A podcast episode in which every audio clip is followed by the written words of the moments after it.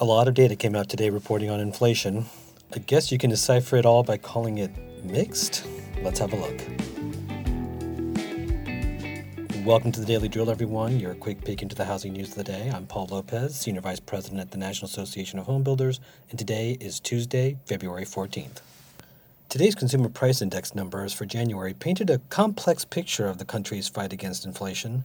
Consumer prices in January saw the smallest year over year gains since October 2021, with the seventh consecutive month of deceleration, which is good. And the year over year increase in prices cooled slightly to 6.4%. But that's still a long way from the Fed's 2% year over year target and slower than what we had expected. Add to that the fact that core inflation still jumped 0.4% from December, and you'd be forgiven if you saw these numbers pessimistically. Housing, food, clothing, and gas prices all pushed inflation higher. In fact, housing inflation continued to rise at an accelerated pace and was the largest contributor to the total increase. NAHB anticipates housing inflation will cool in the future, assuming additional housing supply is added. All this means we shouldn't expect this report to make the case for slowing interest rate increases anytime soon. That's it for us today, everyone. We'll be back again tomorrow. I'm Paul Lopez. Thanks for listening.